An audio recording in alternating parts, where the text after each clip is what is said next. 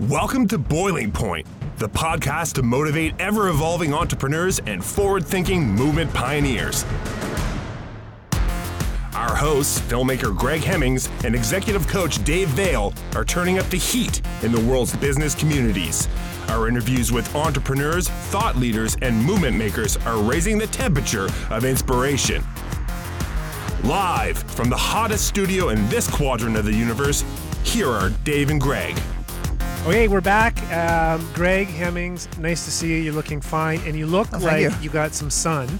Um, and I'm guessing it wasn't because you were outside in uh, September, October timeframe in Atlantic Canada. Exactly. You look like you were in Haiti. I was. I, I definitely was in Haiti. I just got back uh, two mornings ago, Dave. Um, Haiti was amazing. It was the, the the thing. We were there uh, doing a, a- a quick film on a reforestation project led by a group of really amazing women. Oh, cool. This little nursery. Haiti has two percent of their uh, forests left. Yeah. Uh, so it's really important important work. Um, going there, my most exciting thing is all my stereotypes were blown out of the water because I had this image of destruction and crumble and everything else that the media showed us shortly after the earthquake. Right. Um, And your pictures were just beautiful. Oh yeah, I mean, just the Yeah. people there are beautiful, and the like everybody's got modern cars. There's there's you know you wouldn't know that there was such a tragedy uh, in most of the areas that you travel there right now because it's quite a few years later. anyway, so my assumptions were were blown out of the water. Now, the one thing that is awful is yes, you see a ton of nice cars, good restaurants, shops, all the stuff, but there's trash everywhere. and I hear a and- segue coming. and uh, there's definitely a segue coming. And when the torrential rains come every night, and this is a um, it's a mountain country, like massive mountains, and there, there's 10 million people that live on the side of this mountain. When the rain comes, the garbage just comes right down. So what what makes me have a question is with the billions of aid money that went back in to rebuild Haiti, and there's nice cars and nice looking buildings, and they still haven't figured out their trash problem. What went wrong? you know, really, money did not go into the right places as far as I can I can see being there. Definitely a still massive gap between the the rich and the poor. The what what's a segue you ask? Well, we're talking about uh, garbage or refuse of sorts.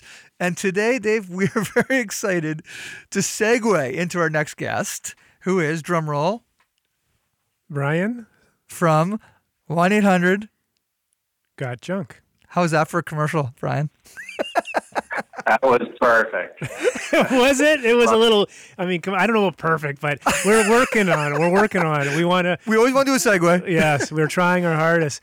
But um, No, and, and it was good. I wasn't sure. I wasn't sure if you were looking for the drum roll from me. I was getting all ready. To, Well, why don't why don't you do a drum roll and introduce yourself because you've got a very interesting story we want to dig into. And if you're at all familiar with the podcast, we generally we don't want to screw up the introduction, so we we actually encourage our guests to introduce themselves um, because it's a lot more fun that way. So, drum roll to you, my friend Brian. all right, I'll do my best. Nice. Nice, best one yet. Right.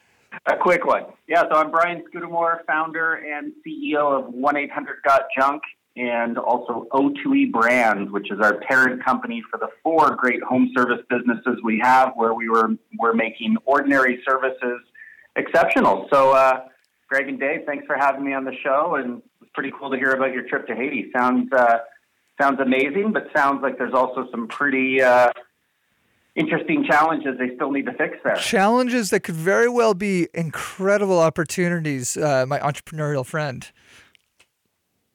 Ab- Absolutely. I've, I've never made a trip. I've never made a trip to Haiti yet, but I'll certainly have to put it on the bucket on your list. But Now you've got an interesting background. You, you and it sounds. I'm guessing um, on on the, the kind of quick scan of, of information that was sent across to us.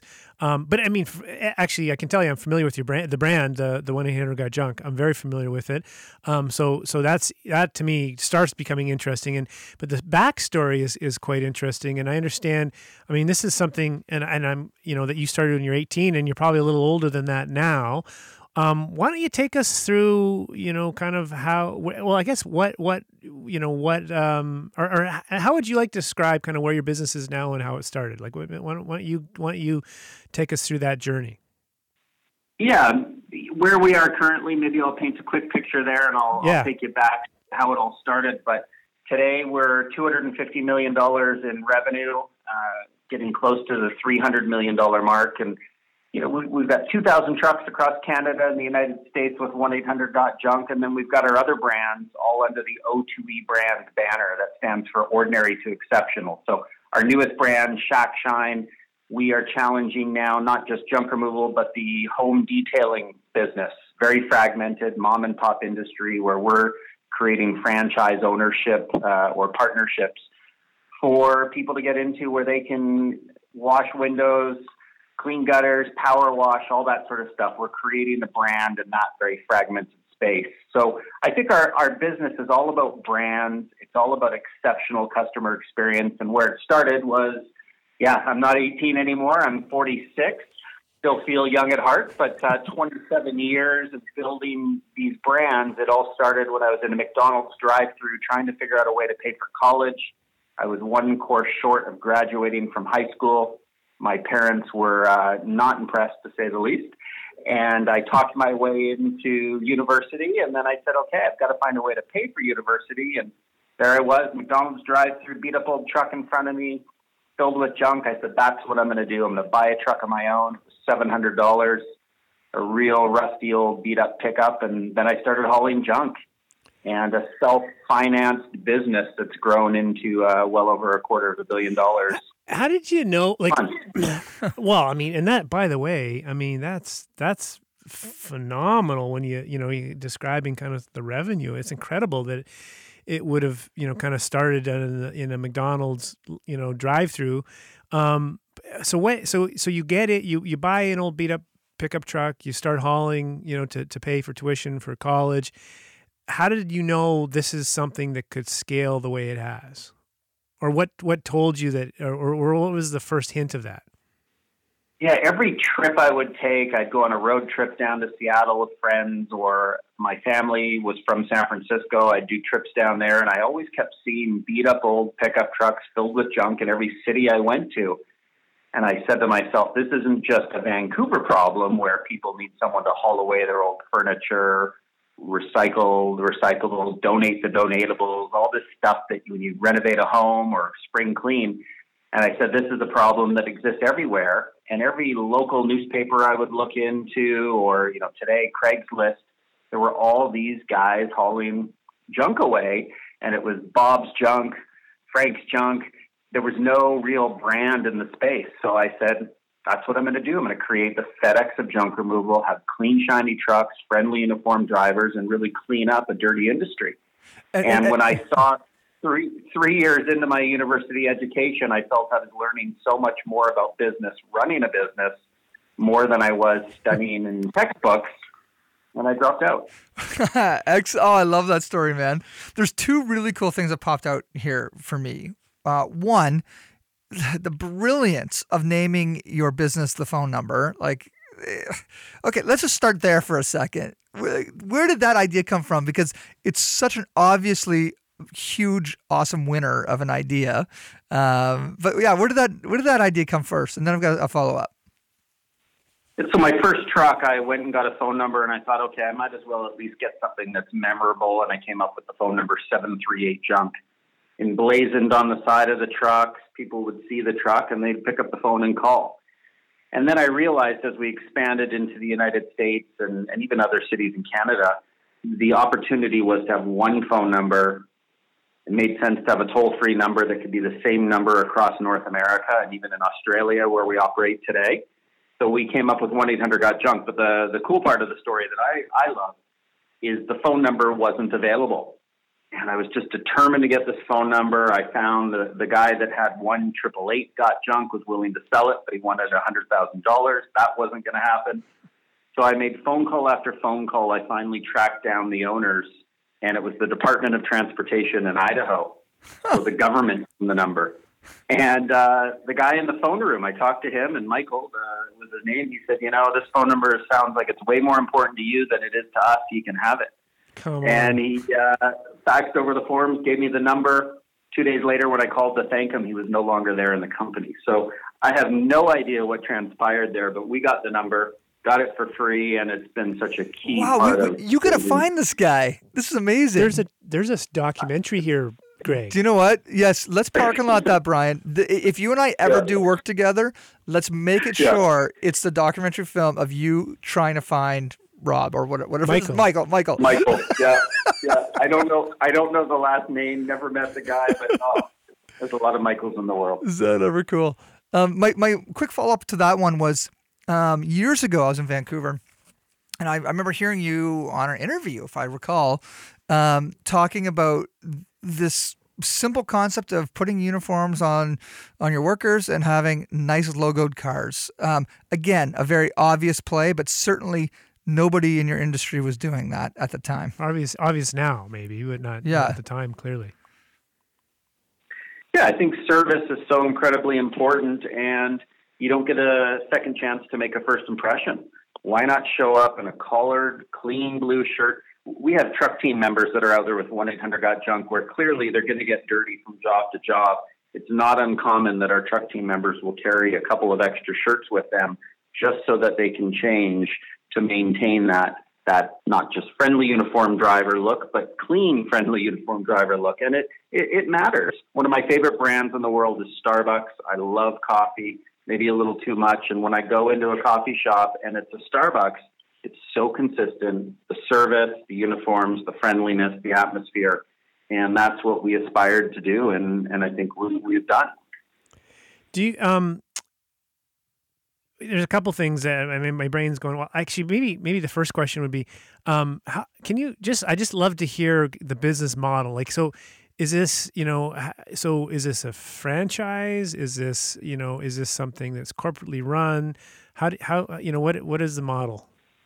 Yeah, it's a franchise. So all of our O2E brands are franchises. So Shack Shine, Wow One Day Painting, 1 800 Got Junk, you name it. What we do is we provide a business model, a platform where some young, hungry, entrepreneurially minded person who might feel stuck, not having an idea, doesn't know where to start with a business, can become a franchise partner with us and we build something much bigger together. So the model is we license them the, the, the know-how, the training, the systems, the support, the 24-7 call center, and we get out there and we give someone a business where they can make money from day one. They don't have to come up with the idea. We've done that. We've built the brand. And then if I look at any one of our businesses, it's home service because if you find the right people, you teach them how to find the right people in their in their vehicles and their employees. It just scales. It's finding happy, smiley people who can do what they say they will do and deliver on their service promises. I've I've got a really important question. Believe like believe it or not, I actually uh, was a franchise owner of another uh, company quite some time ago, and I say believe it or not because anybody listening to me would be like, "What? Really?" and it's it's it's a it's a discussion for another podcast. Um, I was Sure. so impressed with how corporate um, really controlled the brand. And every time we get together on an annual basis, it was very, it was inspiring really to see, you know, how they've been able to maintain the values and the vision of of the founders and of, of corporate without any uh, deviation. Uh, love to hear how you've been able to keep uh, the 1 800 uh, Got Junk brand consistent, values intact. Um, and has, has there been any bumps in the way, you know, as you as you built out a franchise model? Yeah, a million bumps, and, and you learn from those bumps. We have a culture we call it WTF culture, which stands for willing to fail. We're willing to make mistakes and learn from those mistakes. So bumps are inevitable. But how do how have we preserved the core brand? I, I think what we've done is a lot of storytelling, and we've really taught and discussed with our, our people that this is our brand this is up to all of us to preserve the brand, keep the values. So our values, it stands for PIPE, passion, integrity, professionalism, and empathy. And we hire people based on those values. We fire people who don't have the values or who compromise their values. So it's preserving two things. One, the people, and second of all, the brand and making sure that the look and the feel is always, always consistent. What is what do you um what does it take at the end of the day to have like a, a WTF philosophy? You know, like and, outside of just you, but just a, a company built around that. It's letting people know that we mean it, that you really can fail and you're not going to lose your job. It's, it's learning from mistakes. It's taking some risks. We are an entrepreneurial uh, culture and that means sometimes taking some risks. Now, we like people to plan, we like people to brainstorm and think through what they're about to do, but don't be afraid to, to get it wrong, to screw it up. We had one of our franchise partners in 1 800 Junk who took a risk. He said, I am going to be open till midnight. I am going to put on our radio ads across the city of Baltimore that we are open till midnight and people thought it was crazy. In fact, you know, he was questioning uh, whether or not it really made sense. It became something that we adopted in our radio across North America. We have an $8 million radio budget. Every single one of those ads would advertise that open till midnight philosophy. We're not really coming to pick up junk very often at midnight, but it gives that impression that we're professional, we're open, we're there to serve you anytime that works for you.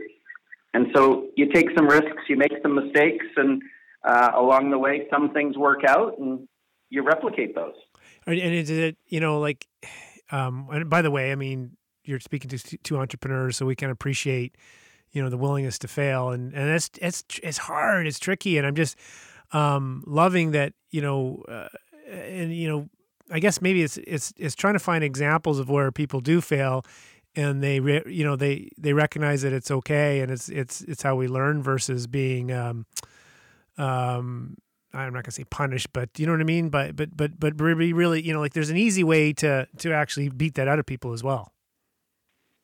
Yeah, we'll have someone that's working on a project and they'll set a deadline, and in the end, it seems like it was completely unrealistic.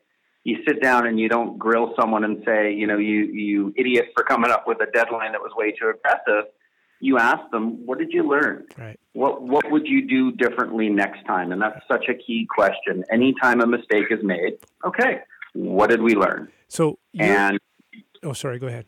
Yeah, no, I was just going to say the the learning is part of growth. You're, my biggest failures had to happen when I fired in 1994 my entire company of 11 people.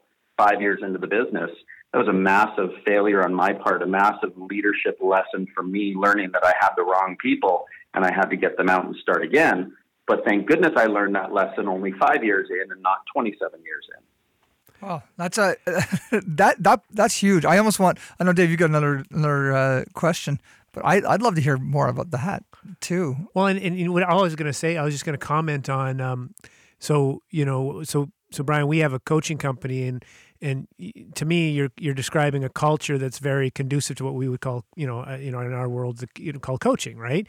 And um, and and you know, and it's really supporting uh, learning. But just the questions that you just posed after someone doesn't hit a deadline, as an example, or whatever it may be, or the what questions we pose to ourselves when we fail to to deliver or fall through or whatever may happen, is um, is is um, actually unfortunately kind of novel and when I say unfortunately, because I think a lot of times people are are, are more prone, or or you know maybe the easier thing to do is sometimes is to beat up on someone, or or to feel like you can really nail them down on this, or or to ourselves. So where where did that come from in you, or how did you come? up? Is this just was this just something ingrained in you, or is this something you learned along the way in terms of you know kind of asking those good questions about when we don't hit something, um, you know how do we pose questions where we learn from it and make sure it doesn't happen again? Yeah, it's a great question. I think back to just my own personality is I've realized as a leader that you can you can lead people and have people follow you if you've got empathy and understanding for their mistakes. And rather than see them as screw ups, if you can help coach them, as you said, and help work with them and say, what did you learn? That's just such a constructive way to move forward to make progress. And I've realized through my own life the number of mistakes I've made that I wouldn't change any one of them people often say, if you could rewind the clock, rewind uh, your life, what's one thing you would do differently? Nothing. I, I, literally wouldn't change a thing because they were all lessons I needed to learn to get us to where we are today. So I think it's giving people confidence that, that I talked to a guy uh, yesterday on the phone. He was a, a fellow entrepreneur in Vancouver who reached out to me, who's in a dark, dark place with his business and he's struggling. And I said, remember that what you're going through right now if you can keep the right mindset, as tough as it is, and you're not getting sleep, there will be a point where you look back on this, and if you take the learning and apply it, that you'll go, thank goodness this happened. Thank goodness that you had that failure and that learning to get you to a much better place. It's uh, it's tough to see at the time, but sometimes we need those little reminders as our northern, uh, you know, our guiding northern star. To what degree? Uh, I couldn't agree with you more, and um, and you know, and and and you know, he will thank you in spades, I'm sure, um, in the near future, um, or maybe he already has. Because I know when someone's come along in my life at times when things seem pretty dark. I mean, it's sure nice to hear you know that kind of uh, reminder. Um, right. Um, you, you, mentioned, I, I, and I read it in your bio here that you um, that part of your success comes from the fact that that you have ADHD and um, and you know what we're and I actually have a close uh, a, a, business partner that that has ADHD and he would describe the same way and we have a number of interview people we've interviewed on this podcast that would describe um, what someone would some would would deem as you know kind of insurmountable as actually really uh, core to who they are and how they've succeeded. Um, love to hear a little bit about that you know in terms of how that that you know that relates to your success. Yeah, school didn't work for me. I went to 14 schools from kindergarten through to college. I only graduated from uh, kindergarten. I never did high school and college. You know, I dropped out of both. So, uh, you know, looking back, I, I, I think what did I learn from the fact that I couldn't still sit still in class and I couldn't focus, and that the school system just didn't work for me? Well, I started to realize I love to learn. I uh, I love asking questions. I love meeting new people. I love searching the internet and getting ideas. My learning format just didn't wasn't the same as most people, where they could sit still and sit in school. I needed to work on my own schedule, on my own clock. And so what I learned is get rid of distractions. Anything that got in my way, just just eliminate it. Just push it to the side and get hyper hyper focused. So I think people with ADD have an innate ability to be able to laser focus, but sometimes it takes a little extra work to get to that point and uh, eliminating distractions. So when I come up with my to do list of things I've got to do on a given day, it's never five things, it's never 15 things, it's three at most.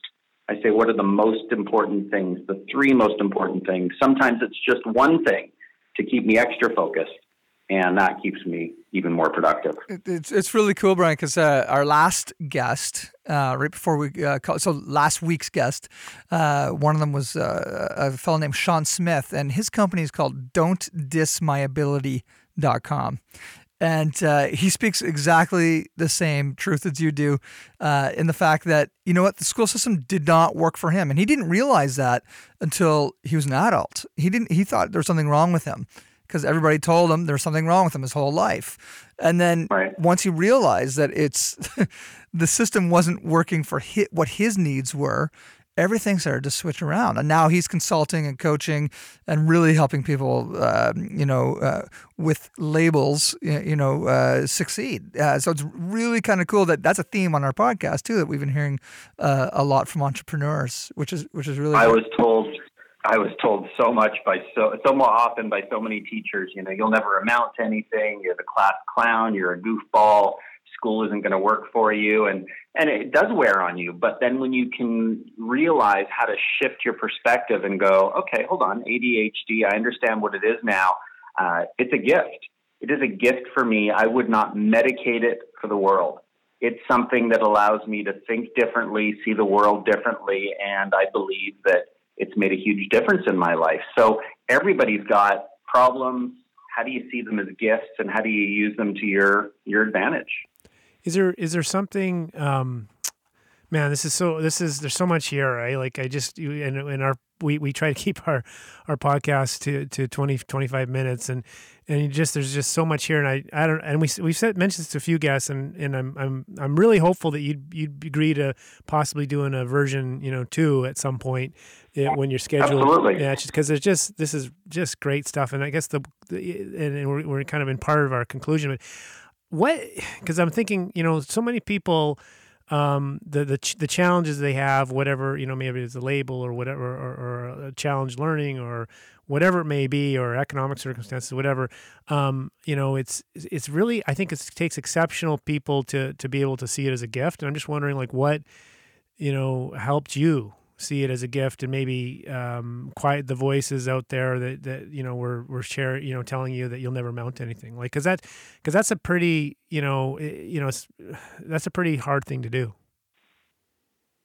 yeah i think inspiration from others my children just did the terry fox run at school this week so you know that's someone top of mind is terry fox yeah. i remember growing up as a kid and yeah. I mean, what an inspirational guy who took his challenges in life and just said, Hey, I'm going to make the best of this. I am going to make a difference in this world because of the cards I've been dealt. Or Rick Hansen, you know, the amount of research and money that guy has raised, mm-hmm. and I've been fortunate enough to meet him. I mean, what an inspirational person. Mm-hmm. Someone could look at, at Terry Fox or Rick Hansen and say, wow, that's so sad. Well, no, they are taking what cards have been dealt and they've turned it into a gift and made it a part of their cause and their mission in life.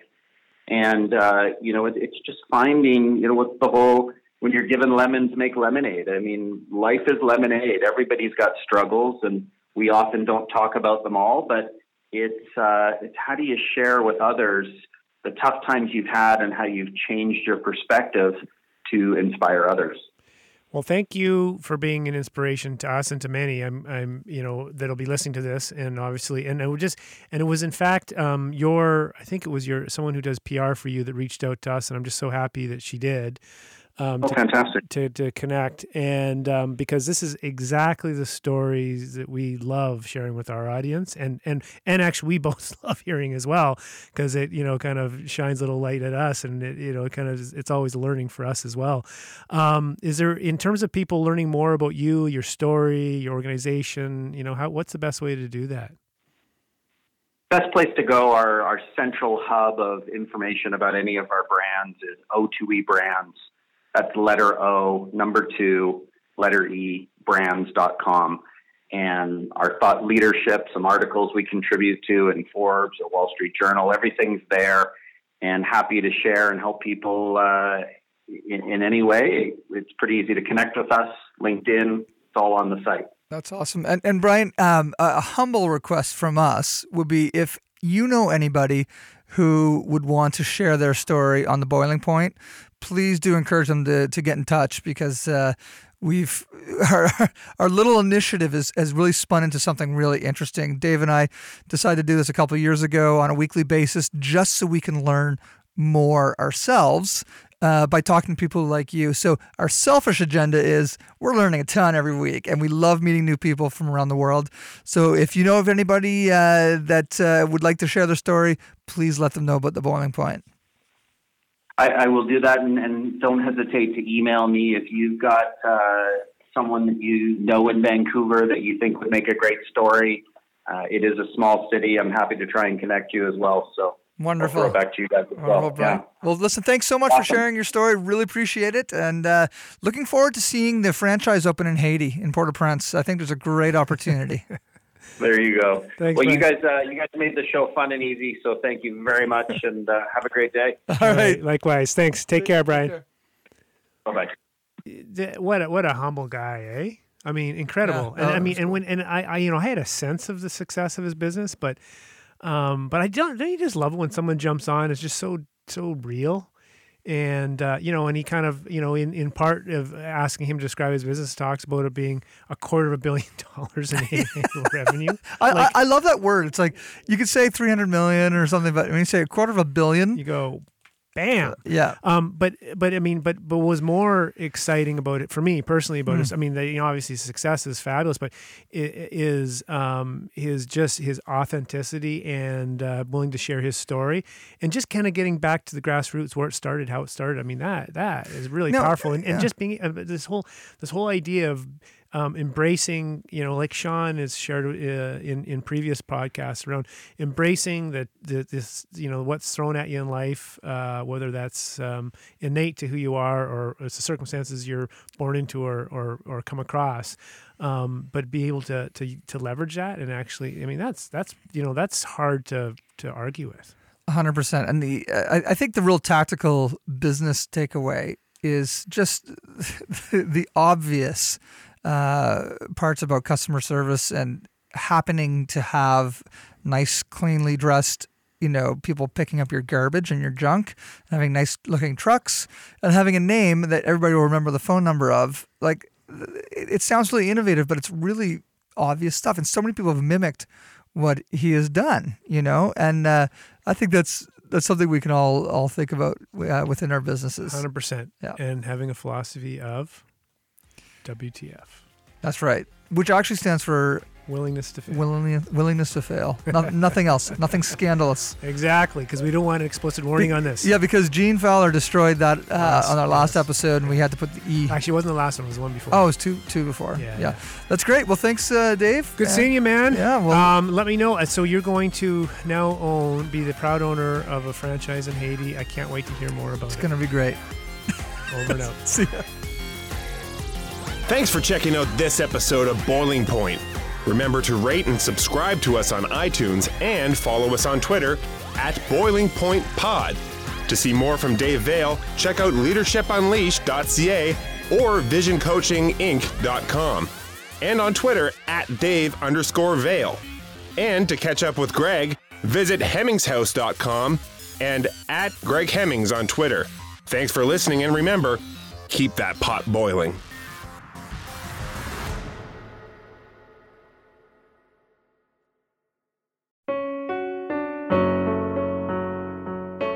Hey, listeners, I'm Christy. And I'm Melissa, and this is Buried Motives, where we dig deep into the details of some of the most gruesome Dirtbag murderers.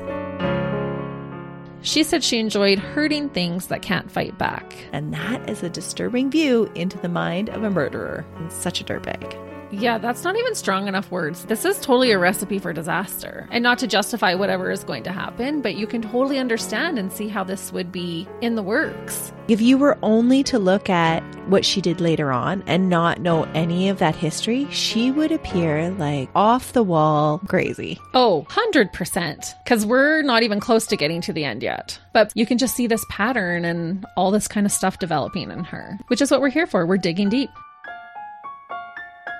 Join us each Thursday as we unearth the dirt bags that live among us. and the motives buried there. Hope you join us as we exhume the truth.